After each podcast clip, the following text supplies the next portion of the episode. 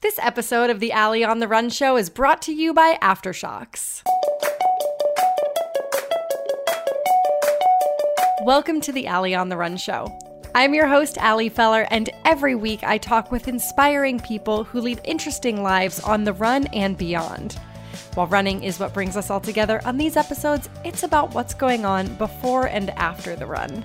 So join me right here every Thursday to learn about the decisions people have made to get where they are today and how getting sweaty has factored in. Today, I'm excited to welcome Andrea Barber back to the Ali on the Run show. Andrea is, of course, best known for her role as Kimmy Gibbler on Full House and most recently on Fuller House on Netflix. She's also a new author. Andrea's book, Full Circle From Hollywood to Real Life and Back Again, came out at the end of last year, and it is so good. I read the entire thing in one sitting, which I don't think I've ever done before, and I laughed and cried. I did both a lot. I wanted to have Andrea back on the show because there was so much in the book I wanted to talk about, including how openly she writes about postpartum anxiety and depression. And I was so amazed with how she wrote about her divorce. She is a classy and honest lady, I'll tell you. And of course, Andrea is a runner. She's run tons of half marathons. She's run several marathons, and it was fun to catch up about where she's at right now with running and what's up next. If you missed my first two conversations with Andrea, you can go way back to episode 45. That's the first time she was on the show back in 2017. And then she was on again in 2018 on episode 77 when we did a live show together in San Diego. Andrea is just a really great, kind, genuine person, and I hope you enjoy our conversation.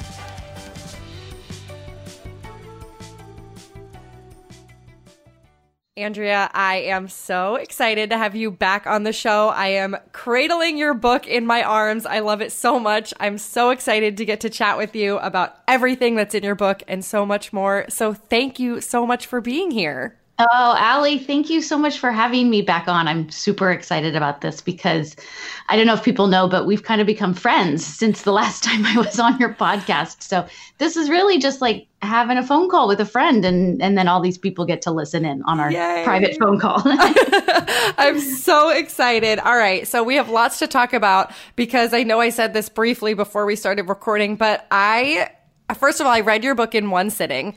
Aww. I cried like eight times. I thought it was going to be this like you know, this nice, cheerful book about what it was like growing up on the set of Full House. And then I was like sobbing 45 pages in. So we have a lot Aww. that I want to talk about. Before we do that, I don't know how much of an introduction we need to give for you, but if anyone is just tuning in, let's give them the warm up. Oh, let's oh, yeah. tell them who you are, where you're from, and what you do. Yes. Oh, I forgot about this part. That's right. um, okay. Well, I am Andrea Barber. I am from Southern California, and I do a lot of things. But uh, I'm I'm known as an actress, as Kimmy Gibbler on Full House and Fuller House. Uh, I am a runner. I'm a mom. I'm the cookie mom for our Girl Scout troop right now. I don't know what what other hats do I wear. I, I don't know, but that those are the main ones. And uh, and I'm Ali Feller's friend, Yay! so that's one of the most important ones. Wait, I need to talk about the cookie situation because this is one of my favorite times of year to like follow your adventures because the first time that we talked, which was probably like two years ago, I think, I remember being like a little nervous, right? Like I grew up watching the show. Like I I was like, okay, I'm interviewing Andrea Barber today. This is a big deal. Now I'm like, can we talk about uh, the Girl Scout cookies? Because last I checked, you were buried under hundreds of boxes. So wh- what's the deal there? You're the cookie mom. I am. I'm the cookie mom. This is my second year uh, in a row being the cookie mom for our Girl Scout troop, for my daughter Felicity's uh, Girl Scout troop. And what that means is I'm in charge of all of the cookie inventory for the troop. So I uh, went on Saturday morning and picked up 2,500 boxes of cookies. Wait. And they're all in my kitchen right now. Well, not 2,500 now because we've okay. been selling a lot, but um, yeah, I just basically it takes over my kitchen. I can't access my oven. It's all about crock pot this month. And um, and then the the girls will come and you know sign out cookies and then go sell them. And then I have to go to the cupboard and replenish the cookies when we run out of certain flavors. Um, it's madness. it's so much fun. I love it. I love it. What kind of vehicle do you use to pick up 2,500 boxes of cookies? uh, we just use, we have a minivan. Uh, my friend has a minivan, and then I have my SUV. And we put the seats down and we just fill every nook and cranny. Uh, they have it down to an art. Like these volunteers that do the, the mega deliveries, they have it down to an art of, of, you know, they have someone counting and someone loading and then someone picking up the cookies from the, the crates and the pallets. And it's it's very well organized. So um, yeah, just two two vans. That's it. Amazing. And I mean, didn't Felicity like crush it last year? How many boxes did she sell? She did. She did. she she sold over two thousand boxes, um, which was amazing. great. And I do. I mean, I do have to admit, she did a lot of work um, selling to her family and friends and going around our neighbor neighborhood and putting door hangers. That's the new thing is we put door hangers on our doors with a menu of the cookies and my phone number at the bottom, so it's a little less intrusive than knocking on doors. But um, no, I also, you know, I'm fortunate that I have a great fan base, um, and they they love cookies too, and they but we have flavors in Southern California that aren't offered um, in other parts of the U.S. So I have fans that DM me asking for her cookie link, um, and as long as I don't post it publicly, then I think that's allowed. As long as it's a private conversation. So I'm currently having lots of um, private conversations with fans across America, taking cookie orders and. Uh, making it all happen, bringing the goodness of Girl Scout cookies all across America. I love it. And I have to imagine, like, is it kind of cool? Because I'm just guessing, since you kind of grew up on set, I'm guessing, were you able to participate in the Girl Scouts growing up, or was that something that you didn't get to do because you were a little preoccupied? No, I actually was a Girl Scout from um, from brownies all the way through high school. We uh, my troop hiked uh, Half Dome in Yosemite, what? as one of our big trips. And um, I still keep in contact with uh, my troop leader. She's very proud. Every time I, I post another cookie picture, or you know, she's just like, "Oh, my heart is singing," and I'm like, "Oh, Lynn." Um, she's a great person. So I was a Girl Scout. Um, you know, they, and I, I, was a Girl Scout at the same time I was on Full House, and we just made it work. Like you know, we, had, we would have meetings whenever you know on weekends or times when I was available. So it was great. It was one of the things that kept me grounded and normal, and I loved it. I had great memories of my troop. Uh, we all still keep in contact today. Oh, you know, we're all so good friends. Cool. Yeah, I love it. So last time we chatted, Fuller House was kind of new. I think you were. I forget what season it was on, but it was like there was still the newness of it, of it like coming back and being very exciting. Now you've officially wrapped. How does it I feel know. to have wrapped sort of the second chapter of um, this part of your life? It's so sad. I'm so I'm so sad that it's over because it um, it doesn't feel finished yet. We, we wrapped season five um, in November, and the first half of season five has been released on Netflix, and the second half, the very very last half of season five, and the the series finale won't be released until later this year. Um, but we're done. You know, the set has been taken down. A new show has moved in to stage 24 at Warner Brothers, and it's sad. It was a really hard goodbye uh, because we just we loved we loved working together so much not just the cast but our, our cast and crew um, we were a tight family and we loved these characters and these storylines and it and it didn't feel finished. I, I feel like there's still more stories to tell. Um, but Netflix decided it was over and we're grateful for five years. You know, five getting five seasons on Netflix is a pretty great accomplishment. So we're grateful for all of that. And I hope that the door is open to do, you know, a, a third renewal, maybe a fullest house at some point when we're grandmas and raising more babies in the Tanner Fuller home. You know, you, you never know. Never say never. But um, for right now, it feels it feels. Um, yeah, you know, we're sad. You know, we're going through a little bit of a mourning period. Um, I miss everybody, and I think it'll. I, I'm still sort of processing it. Um, because I would normally have, you know, January, February off anyways. This would be our hiatus time and we would be gearing up to go back in May. So I think come May, you know, June, July, when we would normally, you know, be in season is when I'm really going to feel it. Um, I'll be like, oh, you know, I miss my commute into, you know, Warner Brothers every day. And I miss seeing Candace and Jody and laughing with people on the couch and, you know, seeing all my buddies. So we try to get together pretty frequently and see each other and uh, just have social time together. So when you get the news that when they said it was going to be the final season, is it like an email? Is it one day on set in like a meeting they announce it? How do you find out news like that? I found out from Candace over Marco Polo. She, it wasn't a very official way to find out, but um, that's usually how I find out these things. Is either from Candace or Jody. Um, and they'll find out from our showrunners. So I had gotten a text earlier in the day from our showrunner Steve, and he said, "Hey, we've been picked up for for season five for 18 episodes." And I was like, "Great, that's awesome!" You know, so excited. We were celebrating. I went out for a margarita, of course, and then I got a Marco Polo from Candace. Um, we have a group. We have a little group chat between a, uh, a three way chat between me, Candace, and Jody and she Marco Poloed and she said, "Yay! You know that's awesome. We've been picked up, but um, this is the last. This is going to be the last season of the show." And it was just like a gut punch. I was just like, "Oh man, I've been dreading hearing those words for five years." And um, yeah, it was it was hard to process and.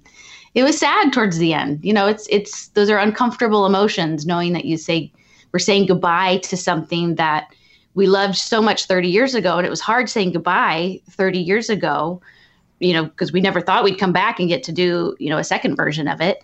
And so uh, we knew it would be hard to say goodbye again. And so those were those were tough emotions to process, but um, we got through it with a lot of tears. That last week was a was a real tough week. there was there was just um, yeah a lot of crying going on. Uh, and it was a really big episode too. So we were we were at, the studio at 5 a.m. every day and doing like 16, 17 hour work days. Um, it was it's a huge episode, but you're all gonna love it. It's great.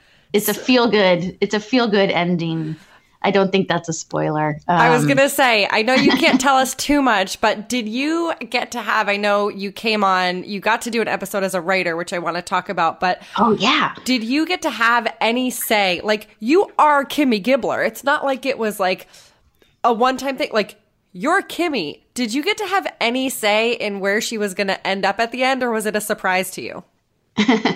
um, no, I do get some input. I get some say. Um, usually at the beginning of the season is when we meet with our writers and talk about storylines and character arcs and and things like that. So I get some say, but normally it's a surprise to me from week to week.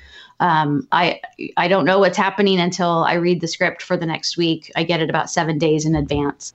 Uh, so, but this time um, for the series finale, I mean, I think people kind of know how it's going to end if you've seen the first half of season five, um, you know that it's it ends with a proposal, um, and so there's going to be a wedding, and so you kind of know you kind of see the direction that this is that this is going in. So, um, but you know, it's not without twists and turns and craziness along the way. All of the typical Fuller House uh, fun that happens in any episode, much less a series finale.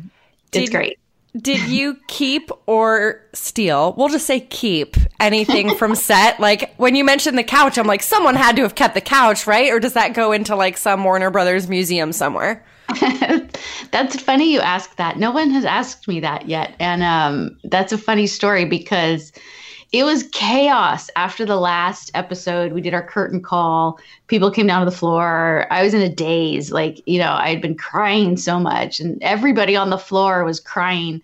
Um, I think everybody in the building was crying at that point. Um, but yeah, suddenly, like, it was like a free for all. Like, it was like a free for all at a flea market. Like people just started taking stuff off of the kitchen walls and the living room, and um, our set our set deck our set decorator Emma was just like, "Wait, hold on. There's a process to this, people.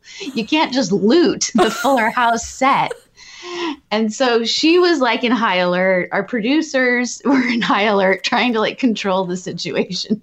Oh my god! And so she had to go track down some people, and because some of the things, um, some of the things were tagged and property of Warner Brothers, and so it depended on if it had like a number, um, like a sticker on the bottom of the item and those um, we sometimes we could keep it sometimes we couldn't. It, all, it kind of it, there's a whole like registration system for these things. So um, to answer your question about the couch the couch belongs to Bob Boyett our executive producer. Uh, it's the original couch from full house and so he has owned it for 30 something years so that belongs to him. Um, i don't know where it is currently probably in a warehouse somewhere.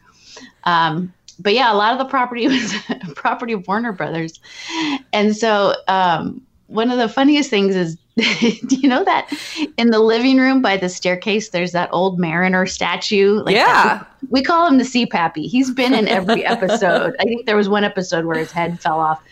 Um, anyway, so Jody had claimed that like early on, like early on in the season, she's like, I want the Sea Pappy. Like that is going in my house. So after the show, she took his head. Like his head comes off. So she just grabbed his head and ran and took it oh up to her dressing room.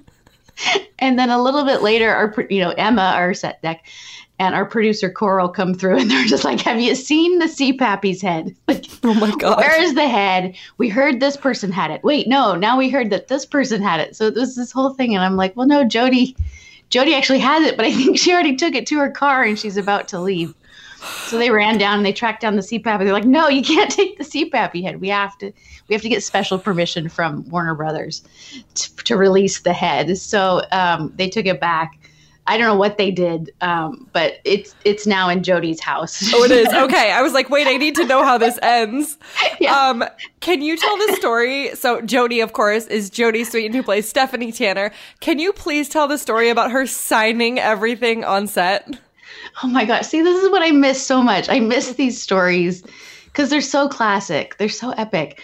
Okay, so Jody Sweetin and the autographs. Um, this is amazing. I have a whole YouTube vlog about this on my YouTube channel if people want to see how it went down in real time.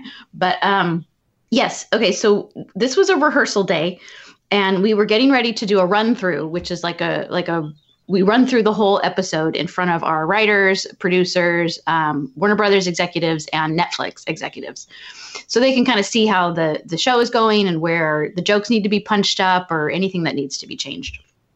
So we're getting ready to do our run through, and there's a table full of props um, sitting right outside of the the Tanner front door, the red front door. And what what people don't know is that you you know throughout the week and definitely on Fridays before our our our audience show, um, there's lots of giveaways that they put on this table, like giveaways for the audience, giveaways for charities, you know, and it's it's props from the episodes, like any any extra props that they have, um, they put out on the table, and we sign them and and they they give them away, and it's a great keepsake from that episode. So there was a table full of props. Um, sitting outside the Tanner front door. So Jody went through with a Sharpie and just like a crazy woman signed everything on the table, under the table, next to the table. She signed everything and walked away. Our prop, our prop master picked up Jesse's helmet, like Uncle Jesse's helmet, which she had signed, picked it up and walked over and said, Jody, what did, what did you do? And she said, I signed, I signed the giveaways. And he's like, these aren't giveaways. These are props for the show. so he's got like you know he's got like Clorox wipes and like you know the magic eraser. He's trying. He's over there trying to get the, the Sharpie autographs off of all of the props. And this was right before run through, so we just had to do the run through with Jody Sweetin autographed props in her hand. And was she like horrified? Did she think it was funny? Like I would have run away. I've been like, I am so sorry. Like hire someone else to play my part. What did she do? Well, Jody is a very cool, calm, and collected person. Um, not much rattles her, but this she, she was actually so embarrassed. Rarely do I see her see her this embarrassed, and this time she walked over to me and she just looked at me. Her face was like the shade of a tomato, and she was like, "I signed all the props," and then she just fell on the floor laughing. I can barely tell this story. I'm laughing so hard. Oh, so it, it, was a running joke. Like this has been a running joke for like two years. Um, that was a couple seasons ago, and so it just became like a thing and our prop master kept hiding like hiding you know autographed post-it notes or hiding things like in her coffee mug which had nothing in it. But he would just hide like have these little easter eggs hidden for her to find to poke fun at the fact that she had autographed everything. I had to up the ante and um, i just said what can i do? What i need a really good prank. I gotta get i gotta just really just you know grind grind into the fact that I got to make fun of Jody. So um, I printed up 250 T-shirts with her autograph on them. because our production office has a copy of all of our autographs um, digitally. And so I just called um, one of our production assistants. I was like, Can you send me the digital file of Jody's autograph? And she was like, Yes.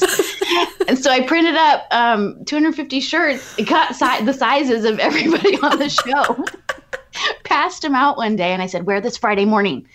And you know, you have to put it on because her call time is 10 a.m. So everybody gather in the living room at like 9:45 and so we had all, all of us, the entire cast and crew had these shirts on. We were sitting in the living room waiting for her. And she walked in and she was like, What's going on? And then she saw what it was and just, again, fell to the floor laughing. uh, I love it this is the stuff legends are made of. It was one of the funniest weeks um, of the history of the show. It was great. We love making fun of each other. We love poking fun at each other, and this was just one of those legendary stories that she will never ever live down. so good. All right, we need to talk about. I mentioned it earlier. Episode five thirteen, written by Andrea Barber. So Isn't that so cool? So cool. And congratulations. And I mean, you're this you're such a gifted writer, not just in your book and on the show, but I mean, and again, you write about this in your book that you have a history of writing in various forms. How did it come about that you got to be a writer on the show? this is uh, like I'm still tickled pink about this. I still can't believe it happened. It was the coolest experience. Um, this just came up um, during one of those preseason meetings I had with our writers and showrunners. Um, I met with the writers. You know, I pitched some ideas. Um, I pitched the idea for the episode for four dates with Kimmy Gibbler. If people have seen it, it's where Kimmy Gibbler goes on four dates, trying to determine, you know, if her feelings for Fernando are real. It's sort of a, you know, a shit or get off the pot moment um, for them because they've been engaged, divorced and engaged for five seasons. And so, um, you know, I pitched that. I was like, how about send Kimmy Gibbler out on four very different dates? Um, and they used it. It was great. Um, and then I thought, you know what? I wonder. This is it. Like this is our last season you know, this is my best chance to get to write an episode, something I've always been curious about, always wanted to do, never had the guts to do it. But again, you know, it's it's the last season. This is kind of my last chance. So I asked our, our showrunners, Stephen Bryan, I said, Can I talk to you in your office, you know, for a few minutes alone after our writers meeting?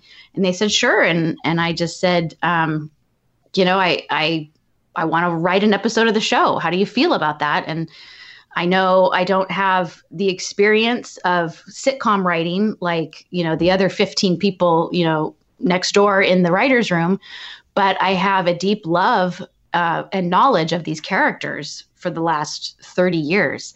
And I know them, I know their voices, and I, I feel that I could. I feel that I can write an episode of the show and I would love to be given the chance if you would allow it. And they sat and they were like, well, yeah, yeah, like how would that work? You know, be the, biggest the biggest challenge to that was ha- logistically how to make it work because while the actors are over on stage 24 acting the writers are over in a completely different building writing. So the it was just a logistical issue of I, I couldn't be in two places at once. So they said well you know let's we're going to talk to warner brothers and netflix and get approval. That's the first that's the first step and then you know we'll if they say yes we'll make it happen like whatever we have to do to shift the schedule around um, we'll make it happen and, you know, in less than 12 hours, I got a phone call from Steve and he was like, okay, Netflix is super excited about it. Warner Brothers is on board. They're all, they're all super, super jazzed about it. And I was like, oh my God, this is great. Um, so they chose, they chose which episode I was going to write. They, they found a week that worked out for the writer's schedule logistically. Episode 513 came um, right after a two week hiatus break. So they thought this is good. You know, we, we have a two week hiatus where the actors aren't acting. So I was able to come in on the break and um, work with the writers in the writers room. Uh, so logistically, it worked out great. And, you know, they said we have this this episode. It's called College Tours. And um, it's about Ramona and Jackson taking a tour of, of a college and I was like, "This is great. You know, I can I can write to that." So um, it was so cool and so fun. It was completely different than anything I'd imagine, imagined. Like because, like I mentioned before, I don't see the script until seven days before we start shooting it. So I had no idea. Like there was this whole process and how much work goes into a script before the actor even sees it. Um, and it takes months. It takes months and months of preparation there's a lot of collaboration. So when I my name is on the episode, it says written by Andrea Barber, um, and that means I wrote the first draft of the episode. But it really is a collective team effort, and so you know it's it's not just me and my words it's a it's, it's all of us. It's it's the 15 writers in the room and everybody's kind of punching up the jokes and and pitching ideas and um, you know it's it's great when you have 15 minds working on something instead of just one. So it was cool. It, i'm rambling now but um, it was just one of the coolest experiences to be able to be on both sides and to be so invested in a storyline. You know, normally I just read my scenes and that's it. I don't really, you know, read any of the scenes that I'm not in, not all the time anyways. Um, but this time like they they gave me a podium. Like i had a podium and i i was super invested in every single scene and the, you know working with the director. Like they're like well this you know this entrance isn't quite working. Can we move this couplet? Can we move this dialogue to a different part of the scene? And i'm i got my red pen and i'm making notes and i'm like this is fantastic. So it was it was super cool. Like i, I still get goosebumps. I'm still on a total high from that experience. And no, and you haven't seen it yet. It hasn't come out. It's in the second half of season five. Um, and I'm I'm so proud. Like I'm just so proud and so happy and so grateful that the showrunners gave me the chance to do that and that the writers room was so welcoming. You know, they were just like, yeah, come in, you know, like there was no um, I kind of I, I was sort of self-conscious because, you know, like I said, I don't have the experience like that they do. Like these people have worked for years and years and an entire lifetime to get where they are. And I didn't want to be just that, you know, diva actress that's like, oh, well, you know, I want to write an episode. I'm going to come in and just write one. You know, I really wanted to learn from them and I wanted to be involved in every part of the process. I didn't just want to put my name on the script. And um, they were super grateful and respectful of that and very welcoming and open to teaching me everything. You know, I got to pick their brains. They were helpful when I had lots of questions. And yeah, they they just welcomed me with open arms, and you know, I, I didn't want to take anyone's spot too. That's the other thing. I'm like, I don't want to take a script away from another writer that was supposed to write this. And they said, no, no, no. There's there's 15 writers and there's 18 episodes, so we have we have a few extras, and then there's a lot of writing teams on in our staff too. So there's two writers that work as a team. So both their names, um, they'll both write one script. So there was a few there was a few extra scripts floating around, anyways. So um, as long as I didn't take that that spot from somebody else, um, I was relieved and it was awesome. Ali, it was so awesome. I just I can't speak enough about it. I could spend the whole hour just talking about that, but I'll stop for now so we can no, move on to another topic. Well, it's so exciting. And I mean, geez, you say red pen and podium. That's like my love language right there. But I mean, it really is so cool and I can't wait to see it. And so Fuller House has wrapped. You wrote your book. Is that ever something you would want to do? Like, would you want to do more sitcom writing?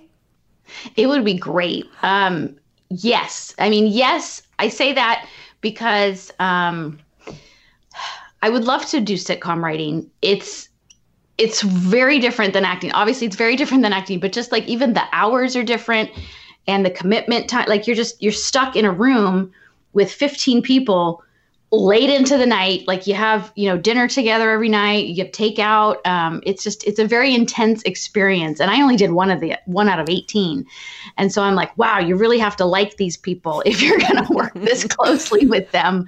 Um, especially you know in in this one room where you're all just like hashing out hashing out the lines and the dialogue and the joke over one episode. So yeah i think i would love to do more sitcom writing um, if that's an opportunity. And if that works with my life plan i don't know i've been an actor my whole life so i kind of think that that's the trajectory that i'm on um, and if i were to be a writer i would have to switch and just just be a writer you know it'd be hard to do both um, full time um, but it's definitely in the back of my mind for sure. So, so what is the life plan? You've done, you know, as the book's title says, you've done Hollywood, real life, back again.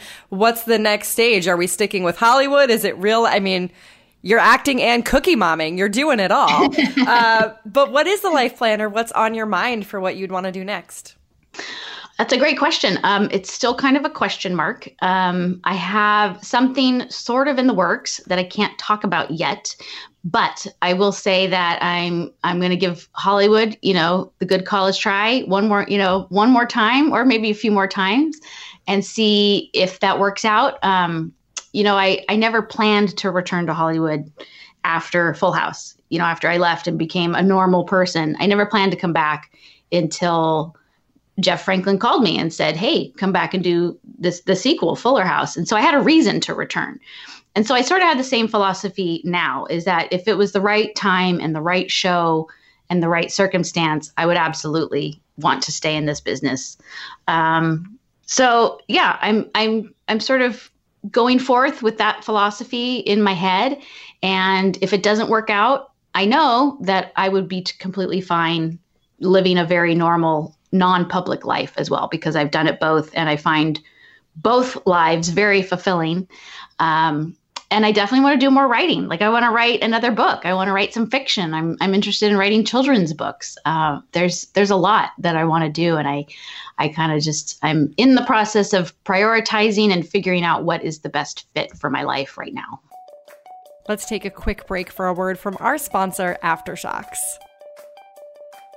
Every week, I talk about my favorite wireless headphones, the AfterShokz AeroPex. I've been talking about these headphones for two years now, but here's why I first started using AfterShokz. As a new runner and as someone who needs a beat pretty constantly, I quickly found that I loved running while listening to music. So I needed headphones. I found some cheap headband style Sony headphones, and for $9.99, it was pretty much a guarantee that I would run in them exactly six times before they would break. But I kept buying them because I had a problem. They were the only ones I could find that stayed on my head and that weren't an earbud or a bulky Beats by Dre situation. Earbuds don't fit my freakishly small ears, and as cool as my bulky Beats looked while I was strolling through an airport, they certainly couldn't cut it on the run. So, when I discovered AfterShokz, I honestly couldn't believe my problems were solved. They stayed on my head, they weren't earbuds, they definitely weren't bulky, and they were wireless. I had never run without cords and wires before. And wow, game changing, run changing. I'm gonna go out on a limb and say life changing. I've never looked back. I've also never needed a replacement. Unlike those sad Sonys, my AfterShokz have outlasted me on every single run. That's why I talk about them every week, and it's why I think you should give them a try. So, go to ontherun.aftershokz.com and you'll get $50 off your Aeropex Endurance bundle. You'll get these amazing headphones plus loads of other runner goodies. That's ontherun.aftershokz.com for $50 off. Now let's get back to Andrea Barber. Okay, we need to talk about the book now because, oh, like oh, I yeah, said, I just cradle it in my arms. So the book is called Full Circle From Hollywood to Real Life and Back Again. Everyone listening, if you have not already bought and read this book, you need to. It is fantastic. Where'd the idea come from to write the book and why now? Why was this the time? Yeah, I've always wanted to write a book. This is a bucket list thing. I've always wanted to write a book. I've always wanted to write uh, my life story. And why now? Um, it's because I have a captive audience right now. To be completely honest, I could wait until I'm 80 years old and write the you know about my life in its entirety when I'm at the end of my life. But by then, I think all of the the Fuller House fans will have moved on and been like, you know, Andrea Barber, who? Kimmy Gibbler, who's that? you know. So I thought, you know, I've got a lot. I've got a platform now. I'm, I'm very fortunate to have this large platform with a lot of people listening and a lot of people willing to to listen to what I have to say. And there were a lot of messages I wanted to get across in the book regarding mental health and anxiety and depression and going through you know divorce and and single mom issues. I mean there's a lot of things that i wanted to to talk about. And um cathartically there was a lot of stuff i just wanted to, to write it all. Like i wanted it all out of me. It's been kept inside of me privately for so long and i just i wanted to get it out there. And i wanted people to get to know the real me too. It's hard in this business letting people know who you are because you get like it's all about sound bites you know? You're on a red carpet and you get 30 seconds to talk about whatever or you're you know you're on the today show and you get two and a half minutes. Um, and it, and like people don't really know me. That's a sound bite you know? The editor's in charge of, of editing that together. Um, you know i really don't get a lot of time to share who i really am and I talk in the book a lot about how I, how uncomfortable I am with these interviews too. Like you know, doing the Today Show is terrifying because it's live. You know, you have you have two and a half minutes to say whatever you want to say, and you hope that the interviewers ask the right questions too. So, um, writing this book really gave me a huge chunk of time to just sit down and pour all of me onto the page and share some very intimate details of my life and um, of my feelings and emotions. And um, yeah, this is, I say in the book, this is me and this is all of me. And I hope I hope people find a little bit of themselves in there too. And um, the response has been great. Um, I mean, I don't say that to toot my own horn. I, I'm saying it's great, as in people are people are the book is resonating with people, and I'm getting messages every day from people saying, you know what, I you put words into my mouth. Like I've been feeling anxious my whole life, and I never, I, I was never able to explain it in the way you explained it in the book. And that's what I wanted to do with the book was reach out to those people and touch those people and start a dialogue about, hey, we have these shared experiences, and it, these these experiences are masked in silence. You know, it, it, it the the silence is what um, gives rise to the stigma. You know, if we're silent about it, the stigma wins. But once we start talking about it and sharing our experiences, um, that's when we can erase that stigma, and you you feel less alone, and you realize that there is a tribe. Like we are a tribe of people with shared experiences, and we are here for each other. Um, and I, I that that was my goal. That's my that's what I hope the book has accomplished, and um, so far so good.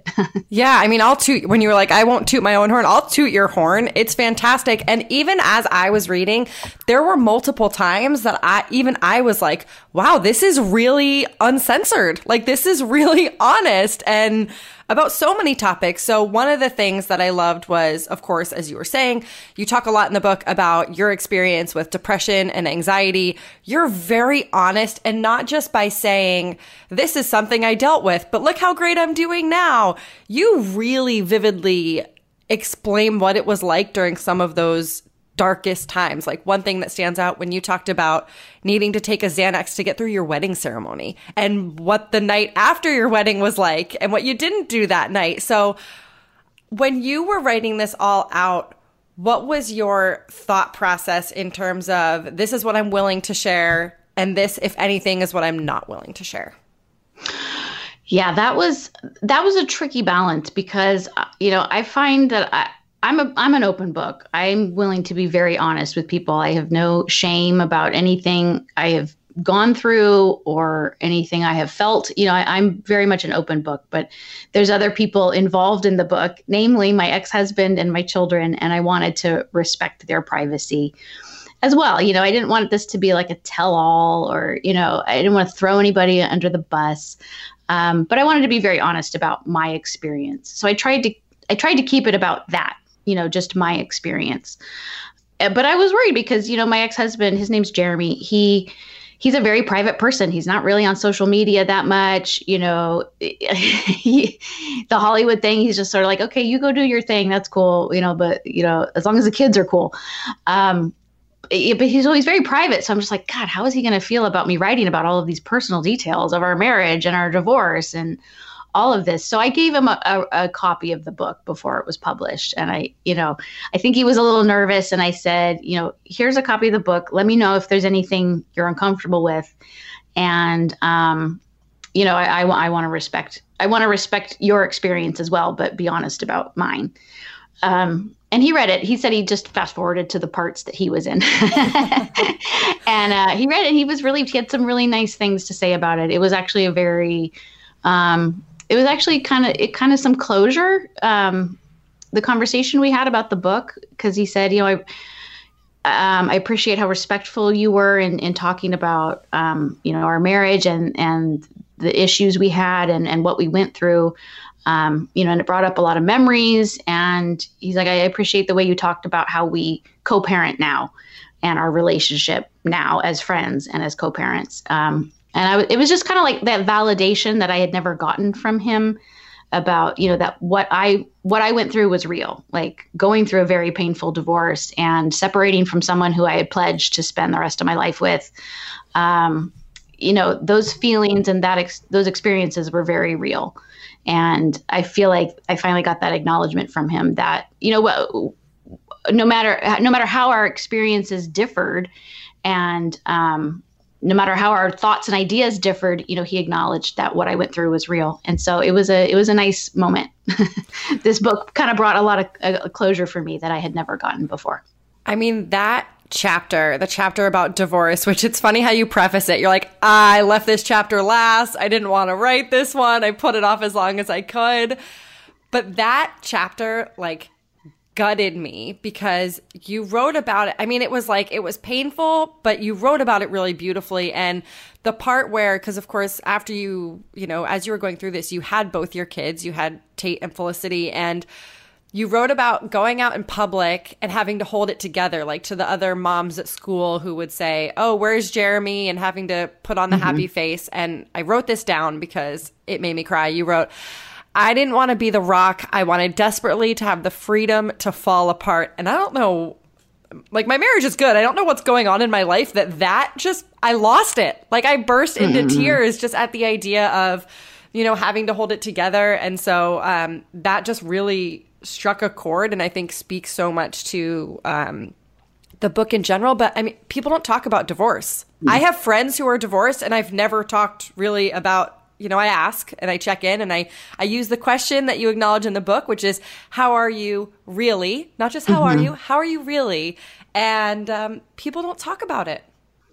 Yeah, especially divorce. I found that going through the divorce, I didn't know anybody that had been divorced. And of course, you know, now I do, but yeah, but people don't talk about it because it's so painful and it's so private. And, you know, it's just, I don't know. It, it's hard to talk about divorce unlike it is talking about other common experiences. Um, like maybe death or depression. I don't I don't know. There's something about divorce because it is it's so painful and raw and it involves another person and you just kind of want to keep things private. You know, you don't want to discuss your your demons with um with other people but yeah, that part of the book you talk about or you mentioned with um, having to put on that happy face, that's excruciating. And that can apply to anything, whether you're struggling as a new mom at home with a with a, a colicky baby or, you know, postpartum depression or whatever the whatever it is, having to go out there and just pretend like everything's fine when you know deep inside you're not okay. That's a horrible feeling, you know, and and hopefully people out there have their one or two trusted friends that they can just fall apart in front of and i had that and i'm grateful for that. But just on the day to day going out like i said dropping off the kids at school and just the the casual person or you know the teacher would come by how's it going? I, uh, you know you don't want to spill your guts to just anybody. So you kind of do have to put on that that happy face. And uh, but yeah i just remember being out in public and i couldn't wait to get back home because it was it was so stressful trying to pretend like everything was fine. Also, because we weren't in the beginning, we weren't sure what was happening with our marriage. We're like, is, are we going to put it back together, or you know, what what's happening here? And you don't want people to be a part of that. And like, well, what if we get what if what if we fix everything? What if what if we fix this marriage and then everything is fine? I don't want people looking at us differently, like, oh, they're the ones that went through marital problems. You know, you just feel you feel judged, whether or not people are really judging you. You feel you know those those eyes of judgment on you. Um, and i just wanted to do it privately. You know i didn't want people gossiping or talking about me and my marriage and these these awful things i was going through. I just wanted to um, fix it. I wanted to fix it.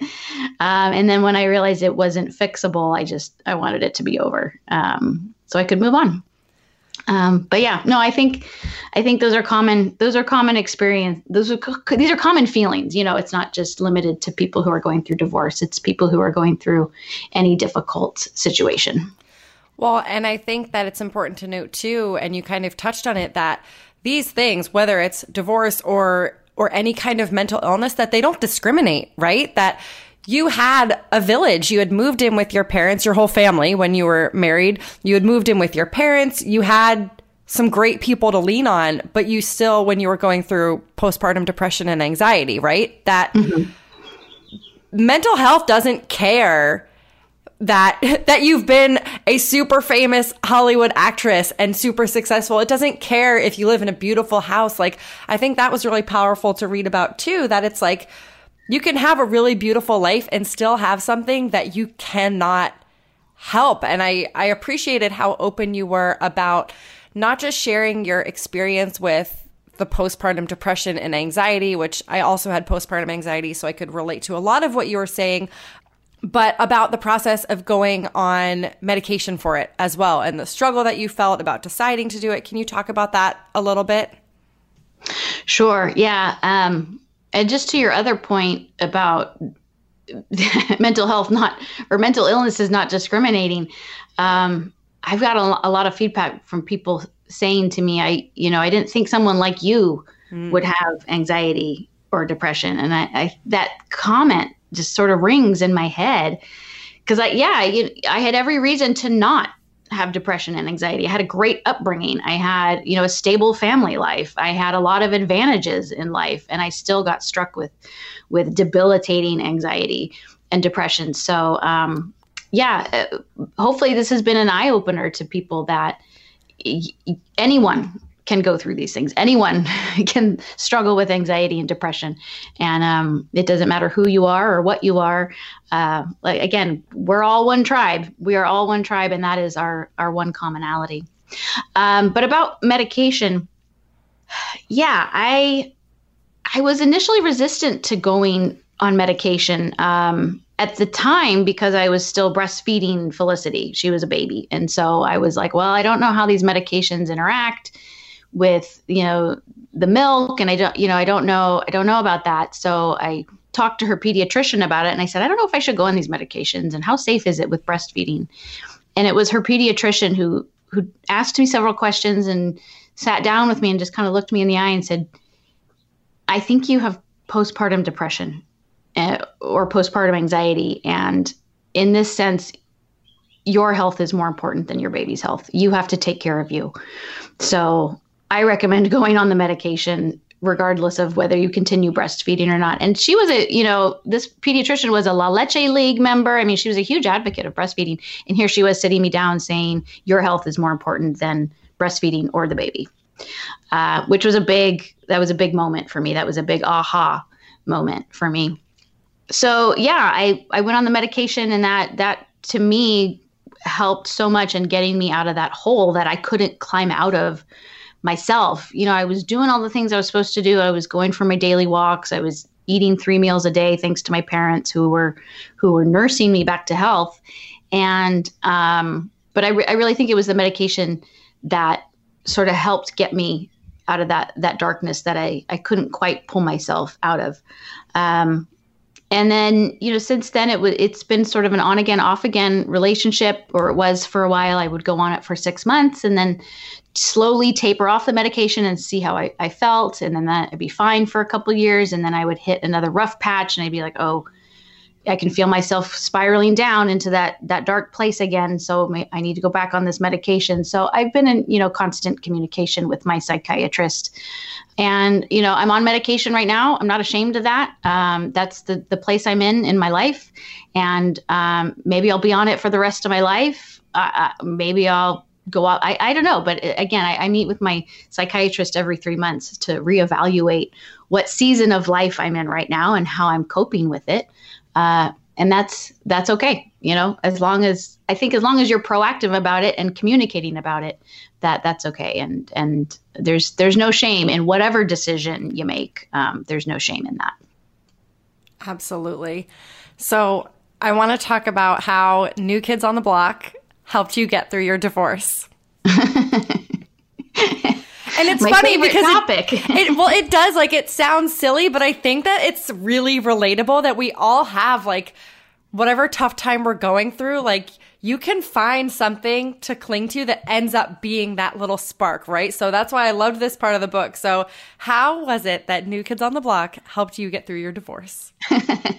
well, and people, I think they made fun of me for a long time. They were like, what? Why are you, who? Why are you? Well, people who aren't blockheads, you know, people are like, why? You know, you're so funny. You go to their concerts, you go on their cruises. Well, that, okay, that part is funny to me, but only because you used to like you were the cruise person. Like when they would do the celebrity cruises, it was like, come on a cruise and you can meet like Andrea Barber in the cast of Full House. And now you're like, screw it, I want to go meet new kids on the block. And you're like going on the cruises, which is just so funny.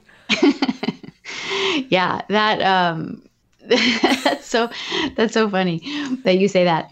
Um, yeah, no, it's I say that in the book and it sounds ridiculous, but yeah, New Kids on the Block helped me through my through my divorce.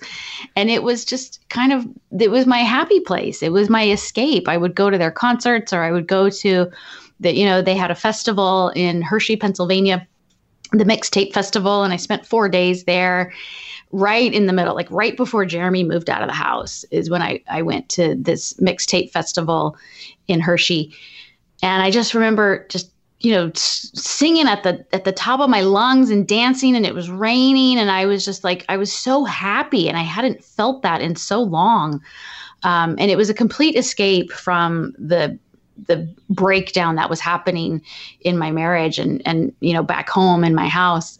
Uh, and I, I needed that you know I, I needed that to to remind myself that there there is there's good you know there's happiness in life. And just because you're going through something super traumatic doesn't mean you'll never find that happiness again um, so it was you know it was a release it was a it was a mental break from the stress and trauma I was going through in my life. Um, but it was also kind of a, a larger reminder that, um, you know, you'll be okay. Everything's going to be okay. And it was something to look forward to. Uh, and I have so many great memories of, yeah, I've met so many great friends too. Um, through through going to concerts and on the cruises i have you know a solid group of friends that i've met on these occasions. And um, we love it. There's nothing like a concert weekend you know or traveling for a concert weekend. It's just it's just the best. You know i'm i'm planning to go on the cruise again in april. So we'll be i'll be heading to miami and uh, we're going to um, where are we going to Nassau. I don't even know what the ports are. The ports are irrelevant. Like I'm just there to to see the guys and to go to the concerts and to dance. Um, you know, it's it's so much fun. I love it. It it's great, and I think it. So it's silly. You know, it sounds silly to people who aren't boy band fanatics. You know how obsessed I am with New Kids on the Block, but it's it's it's really just my happy place. It's my release, and everybody should have something like that in their life.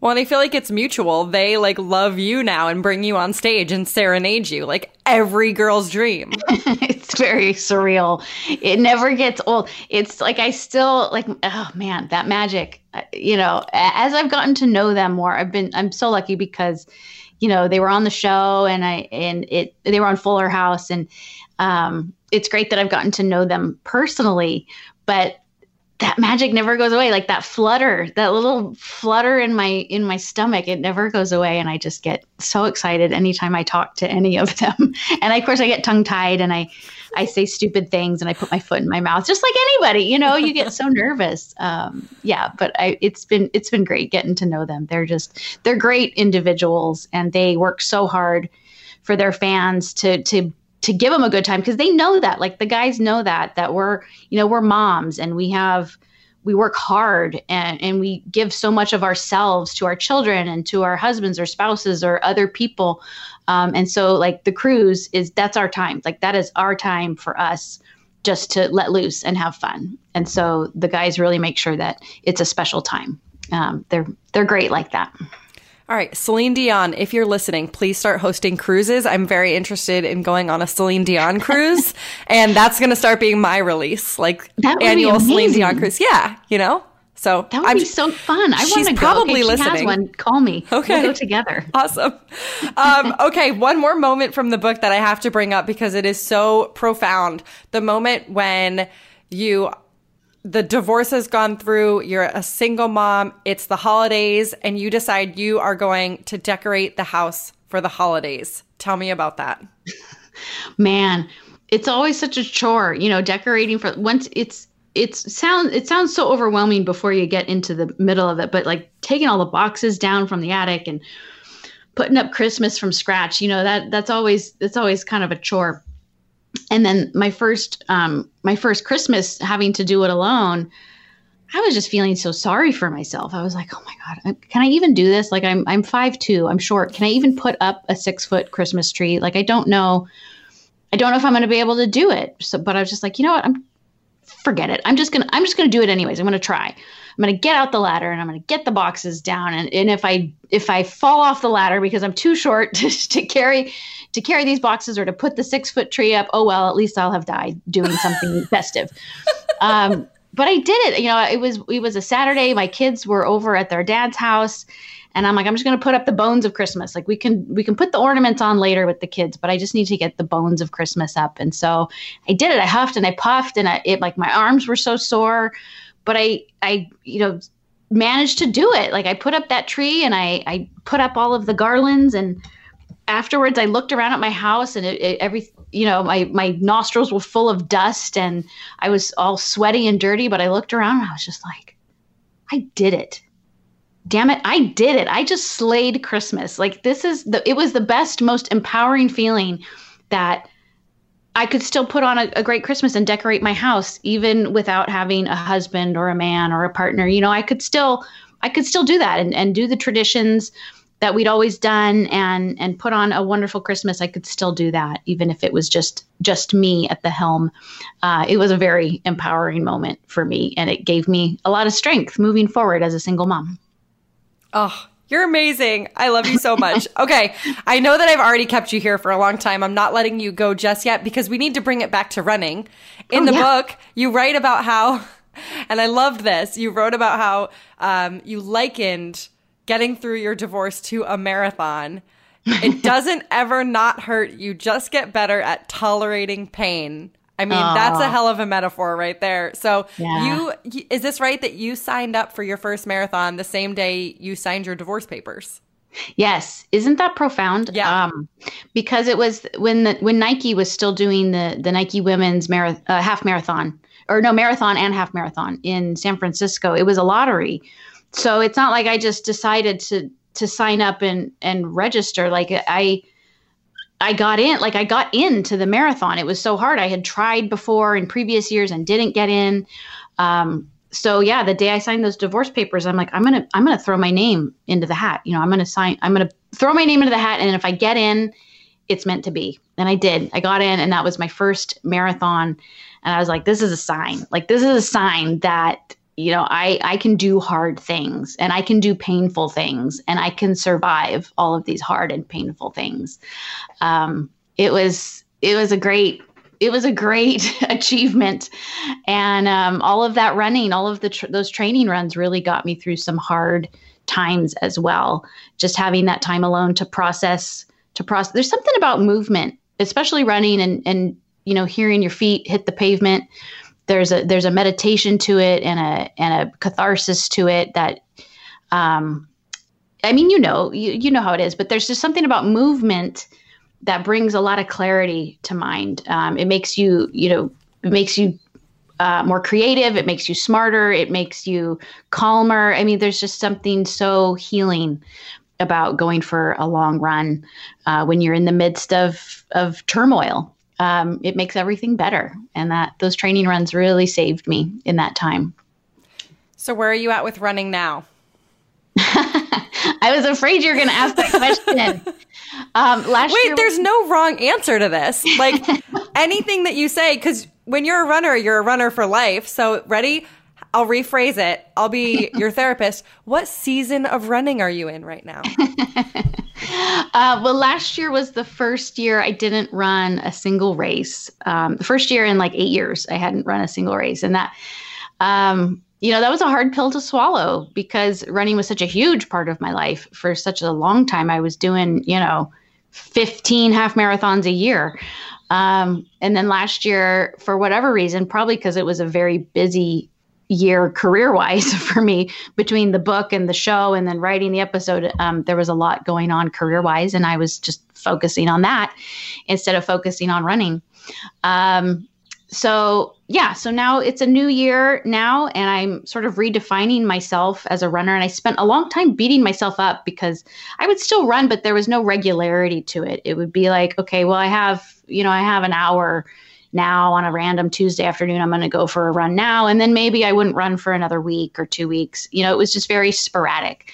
There was no sense of training or regularity.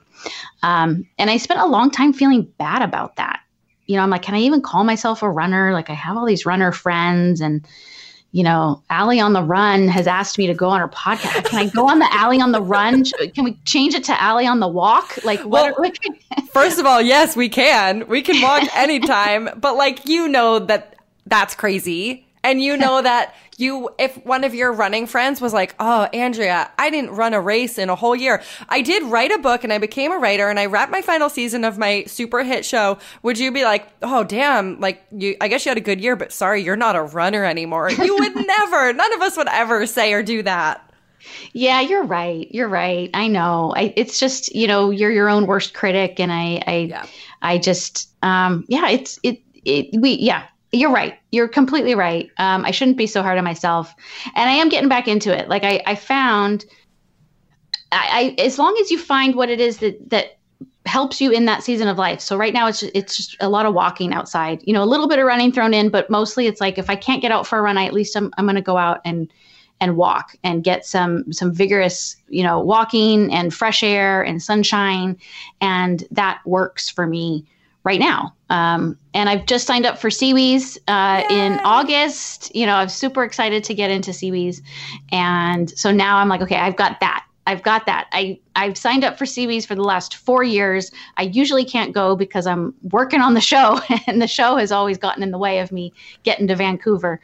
But um, this year, there's you know there's no there's no Fuller House schedule in the way, so I'm I'm planning to go to Vancouver in August and run SeaWheeze, and I'm super excited about it. So I'm getting back in the saddle. I love it. Okay, so I don't want to let you go, but I've kept you here no, for an hour. So, so fun. Oh, I, love it. Let's do this every week. Be my co-host. oh gosh, uh, that would be so fun. Yeah. Okay. We'll talk about the. We'll talk about that offline. We'll set that up. Here's what we're gonna send everyone off with. Okay. I need what would to everyone who's listening, whether they've read the book yet or not, whether they even know who you are or not. For everyone listening who maybe has gone through a tough time, whatever that means to them uh-huh. What is your message to them? And then separately, what would Kimmy's message to them be? Ooh, that's a tough one. And maybe they're the same, you know? Um, to anyone going through a tough time, I would say, oh, you've thrown me for a loop here. I would say, um, and it's cliche, but this too will pass this is a this is a season of life and it won't always be this way. And there will be better seasons so just hang tough. To quote my favorite boy band um, just hang tough and hang in there and find your tribe you know find your find your people that you can be honest with and um, hold them tight and don't let them go. Um, and what kimmy gibbler would say she she would say, you know, get up and do the Gibbler Gallop. Like just like, go for it. Let's have a dance party. That's what she would say.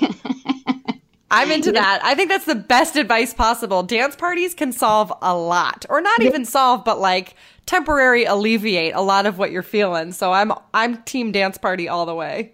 Totally. Put on your favorite song and and blast the blast the radio and and just dance your little heart out.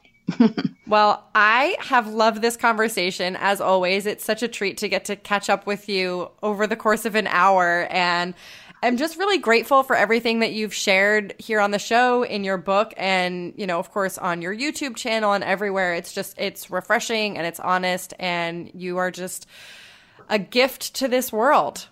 Oh, thank you, Ali. I just, I love I love your podcast so much. I'm a regular listener. I think you're so good at what you do and bringing out the best in your guests. And so it's it's always great to talk to you. It's great talking to you on your podcast. And then one of these days I'm going to get to New Jersey and I'm going to see you and give Annie a big hug and play ball with Ellie and give you a huge hug as well and we can we can chat over some wine in person. That sounds amazing. Bring some thin mints. Yes. Thank you so much for tuning in to this episode of the Ali on the Run show. And of course, thank you to the amazing, kind, and talented Andrea Barber for sharing her story with all of us. Andrea, you're a treasure, and it is a privilege to know you and call you a friend.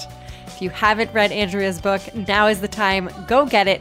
It's called Full Circle From Hollywood to Real Life and Back Again, and I'll make sure I include a link to that in the show notes for this episode. Now, just a few quick asks and reminders before I sign off here. First, there's a new Ali on the Run Show Best Running Friends Facebook group. We'd love for you to join us in there. There's some great conversation happening about all things running, our own running, the running industry, running podcasts, basically whatever's on our mind, which for most people is what's going on in their running life. And then I chime in wanting to talk about this is us every week. So, really fun place where you can share whatever's on your mind and everything is welcomed as long as you are kind. It's a fun, happy corner of the internet, and I'm really excited about it. Second, the best way to show your support for the Ali on the Run show is to share it in real life, on social media, whatever you're loving, go tell someone about it. It's fun to grow the show and see where we can take this.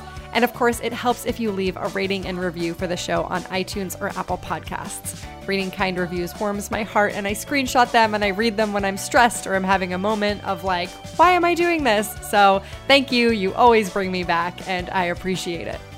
Remember, you can find me on Instagram and Twitter at Ali on the Run 1 and on the Ali on the Run Facebook page, as well as in that aforementioned Ali on the Run Show Facebook group.